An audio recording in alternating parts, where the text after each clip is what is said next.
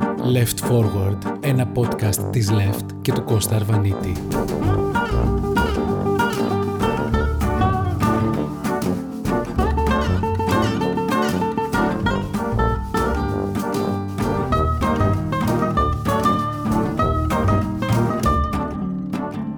Σχέδια ανάκαμψης και ανθεκτικότητας. Πράσινο φως η λευκή σημαία. Ή θα έλεγα να δούμε διαφορετικά πόσο τους στοιχίζει η καταπάτηση των αρχών του κράτους δικαίου. Στις 18 Ιανουαρίου στην Ολομέλεια μας στο Στρασβούργο συναντήθηκε η υποομάδα κράτους δικαίου της Επιτροπής LIBE. Το θέμα μας η γνωστή ύποπτη. Τι συμβαίνει στην Ουγγαρία, τι συμβαίνει στην Πολωνία. Και γιατί η Ευρωπαϊκή Επιτροπή και η κυρία Φον ντερ Λάιεν αρνούνται να δώσουν τα χρήματα του Ταμείου Ανάκαμψης που αναλογούν στις δύο αυτές χώρες και βεβαίως στις κυβερνήσεις τους. Για να δούμε λοιπόν τι συμβαίνει, γιατί είναι από τις ειδήσεις οι οποίες δεν βρίσκουν χώρο στα συστημικά μέσα μαζικής ενημέρωσης. Ουγγαρία λοιπόν. Στις 30 Νοεμβρίου του 2022 η Κομισιόν βγήκε και δήλωσε δημόσια ότι η Ουγγαρία δεν έχει τελειώσει ή μάλλον δεν έχει σημειώσει επαρκή πρόοδο στις μεταρρυθμίσεις της και ως εκ τούτου δεν θα αποκτήσει πρόσβαση στα κονδύλια του πλάνου ανάκαμψης που της αναλογούν. Είναι πολλά τα λεφτά. Για να εξηγήσουμε στους ακροατές μας λοιπόν, που μπορεί να μην είναι γνώριμοι με το τι είναι αυτά τα ευρωπαϊκά πλάνα ανάπτυξης και το τι σχέση έχουν με το κράτος δικαίου για να αποφεληθούν οι χώρες της Ευρωπαϊκής Ένωσης από την Ευρωπαϊκή Οικονομική Στήριξη των Σχεδίων Ανάκαμψης, ανάπτυξη μάλλον και ανθεκτικότητας, τα οποία δημιουργήθηκαν για να βοηθήσουν τα κράτη-μέλη στην μετά-COVID εποχή. Κάθε χώρα υποβάλλει λοιπόν ένα συγκεκριμένο πλαίσιο ανάκαμψης, το οποίο καθορίζει τις μεταρρυθμίσεις και τις επενδύσεις που πρέπει να υλοποιηθούν ως το τέλος του 2026 στείλαμε κι εμείς, αλλά για μας θα πούμε στη συνέχεια. Αλλά ταυτόχρονα κάθε σχέδιο θα πρέπει να αντιμετωπίζει αποτελεσματικά και όλες ή τουλάχιστον τις περισσότερες προκλήσεις που εντοπίστηκαν στο πλαίσιο του Ευρωπαϊκού Εξαμήνου, ιδίως τις συστάσεις αναχώρα που εγκρίθηκαν από το Συμβούλιο. Η εκπλήρωση των συμφωνηθέντων οροσίμων και των στόχων για την επίτευξη των μεταρρυθμίσεων και των επενδύσεων στα σχέδια θα ξεκλειδώσει λοιπόν τις επληρωμές, τις τακτικές πληρωμές τα χρήματα. Η Ουγγαρία λοιπόν, όντας ο μεγάλος ασθενής, βολεύει και ω ένα βαθμό της Ευρώπης, θα πρέπει να επιτύχει συνολικά 27 υπερορόσημα πριν από την πραγματοποίηση οποιασδήποτε πληρωμής στο πλαίσιο των σχεδίων ανάκαμψης. Ο λόγος, η εξασφάλιση της αποτελεσματικής προστασίας των οικονομικών συμφερόντων της Ένωσης. Όλα είναι τα λεφτά.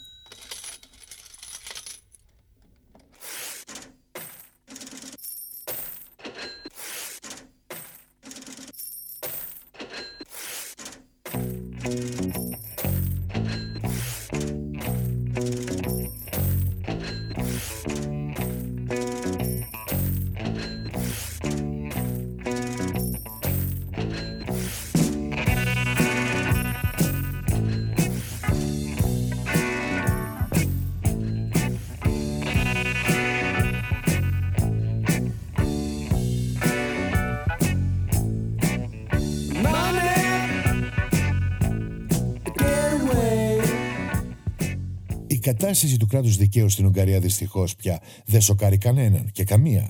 Διώξεις δημοσιογράφων, κυβερνητικές παρεμβάσεις στη δικαιοσύνη και στα μέσα ενημέρωσης, διακρίσεις εναντίον των μειονοτήτων, της ΛΟΑΤΚΙ κοινότητας, παραβιάσεις των θεμελιωδών αξιών και ανθρωπίνων δικαιωμάτων. Η λίστα δυστυχώς δεν έχει τέλος. Ποια χώρα με ποια χώρα ταιριάζει, θα μου πεις, δεν είναι της παρούσης. Πάμε παρακάτω. Και όσες δημόσιες παρεμβάσεις να κάνει η Κομισιόν, δυστυχώς δεν φαίνεται να συγκινούν τον Όρμπαν και την παρέα του, η οποία βρίσκεται 13 χρόνια τώρα στην εξουσία. Αν και ορισμένες μεταρρυθμίσεις έχουν ήδη αναλυφθεί, η Ουγγαρία δεν εφάρμοσε επαρκώς τις κρίσιμες πτυχές των αναγκαίων αρχικά 17 διορθωτικών μέτρων που συμφωνήθηκε. Πρόκειται ειδικότερα για την αποτελεσματικότητα της νεοστιθαστήσα αρχής ακαιρεότητας και για την διαδικασία δικαστικού ελέγχου των εισαγγελικών αποφάσεων. Δηλαδή, για να γίνουμε πιο σαφείς, ο Όρμπαν παρεμβαίνει ομάς στη δικαιοσύνη. Τι μου θυμίζει, τι... δεν είναι της παρούσης. Πάμε παρακάτω. Ω εκ τούτου, η Επιτροπή αποφάσισε να εμείνει στην αρχική της πρόταση και να αναστείλει το 65% των αναλήψεων ύψους 7,5 δισεκατομμυρίων ευρώ. Είναι πολλά τα λεφτά.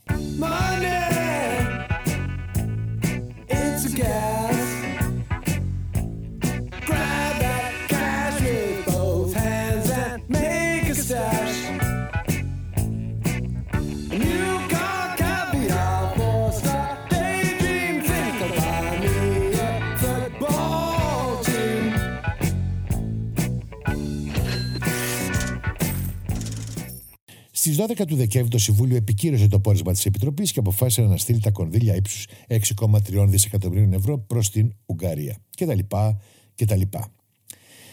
Τι ζητάμε τώρα; Ζητάμε μέτρα για την καταπολέμηση διαφθοράς, τη βελτίωση του ανταγωνισμού και της διαφάνειας στις δημόσιες συμβάσεις. Τι μου θυμίζει, πάμε παρακάτω.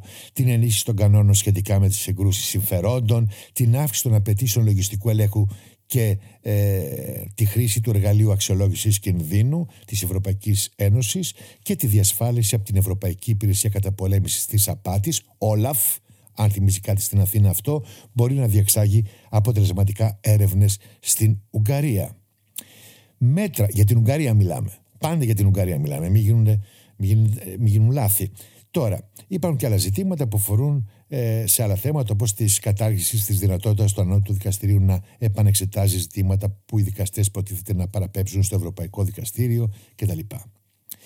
Η κεντρική είδηση εδώ για την Ουγγαρία είναι η ακόλουθη. Ο Όρμπαν αυτή τη στιγμή βρίσκεται σε μια κατάσταση απόγνωσης, καθώς κατά τη διάρκεια της προεκλογικής του εκστρατείας στις αρχές του 2022 ξόδεψε πάνω από 5,35 δισεκατομμύρια ευρώ και άδειασε σχεδόν τελείως τα κρατικά ταμεία. Επειδή σκάνε διαφημίσει σε άλλες χώρες του Νότου που λένε, φέρουν τον τίτλο Κυβέρνηση, ας έχουν κάποιοι στην Αθήνα το νου τους.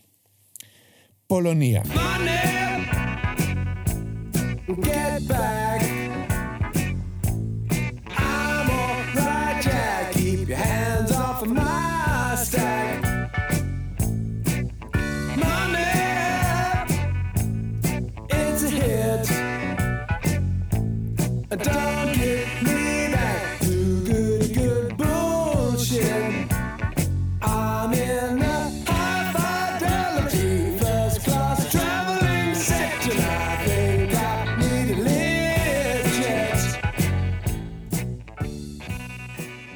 Όσον αφορά στην Πολωνία, ας ξεκινήσουμε από τις τελευταίες εξελίξεις. Οι Πολωνοί νομοθέτες πέρασαν στις 30 Δεκεμβρίου του 2022, τη μέρα που έκλεινε το Κοινοβούλιο, ένα νόμο, το δικό τους Κοινοβούλιο, ένα νόμο ο οποίος ήλπιζαν ότι θα ξεπαγώσει ένα ταμείο ανάκαμψης ύψους 35 δισεκατομμυρίων ευρώ. Ο νόμος αυτός, που η κυβέρνηση ελπίζει ότι θα κατευνάσει την Ευρωπαϊκή Ένωση, πιο συγκεκριμένα φέρει τις πειθαρχικές υποθέσεις κατά δικαστών εν ενεργεία τι μας θυμίζει τώρα, τι μας θυμίζει. Πάμε παρακάτω. Από την αρμοδιότητα του ανώτατου δικαστηρίου και της αναθέτει σε ένα άλλο δικαστήριο, το ανώτατο δικαστήριο, το ανώτατο διοικητικό δικαστήριο. Η δεξιά κυβέρνηση συνασπισμού, μέρος του ΕΛΚ φίλος του κ. Μητσοτάκη, λέει ότι ο νέος νόμος είχε συμφωνηθεί με αξιωματούχους Βρυξέλλες και θα πρέπει να οδηγήσει στην απελευθέρωση του πολυπόθητου κονδυλίου. Τα πάντα είναι τα λεφτά. Αυτό συμβαίνει, συνέβη μετά από προηγούμενες προσπάθειες και αλλαγές που είχε κάνει η Πολωνία, αλλά δεν ήταν αρκετά αποτελεσματικές για την Ένωση, γιατί υπάρχει και ένα μεγάλο πρόβλημα, το Ευρωπαϊκό Κοινοβούλιο. Ωστόσο, εδώ το σενάριο γίνεται πιο ενδιαφέρον. Ο ίδιος ο Υπουργός Δικαιοσύνης, ο οποίος είναι το κύριο πρόσωπο που έχει εισαγάγει τα μέτρα τα οποία είναι επέσχυτα, ενισχύουν τον πολιτικό έλεγχο επί των δικαστών και επί του δικαστικού σώματος. Δηλαδή, ο Υπουργός Δικαιοσύνης είναι και ο κεντρικός δικαστής. Και βεβαίως, όπως καταλαβαίνετε, αυτό δεν μπορεί να κατέβει έτσι στην Ευρωπαϊκή Ένωση. Εδώ αξίζει να σημειωθεί ότι η σύγκριση του πολωνικού σχεδίου ανάκαμψης τον Ιούνιο του 2022 από την Επιτροπή προκάλεσε έντονη κριτική και δυσφορία στο Ευρωκοινοβούλιο. Κατά τη διάρκεια του διαλόγου από την πρόεδρο της Επιτροπής, τη δεξιά και την κυρία Ούρσρα Φόντερ Λάιεν, ευρωβουλευτές την προέτρεψαν να συνεχίσει την αναστολή όλων των πληρωμών έως ότου η Βαρσοβία αποδείξει ότι οι αλλαγές που είχε υποσχεθεί αναφορικά με τη δικαιοσύνη και το κράτος δικαίου έχουν πραγματοποιηθεί. Και εδώ, βεβαίως, στο πλαίσιο της έγκρισης των πληρωμών προς την Πολωνία, η ίδια η Φοντελάιαν, έχουμε κι άλλα για τη γούνα της, δεσμεύτηκε να εκπληρώσει τρία βασικά ορόσημα. Να αντικαταστήσει το πειθαρχικό τμήμα με ένα αμερόληπτο και ουσιαστικά διαφορετικό δικαστήριο, να εξετάσει τις υποθέσεις όλων των δικαστών που επηρεάζονται από τις αποφάσεις της κυβέρνησης και να μεταρρυθμίσει το πειθαρχικό καθεστώς. Όσον αφορά το πρώτο ορόσημο, η πολωνική κυβέρνηση έχει ήδη κλείσει το πειθαρχικό τμήμα και το έχει αντικαταστήσει με επιμελητήριο επαγγελματικής ευθύνης.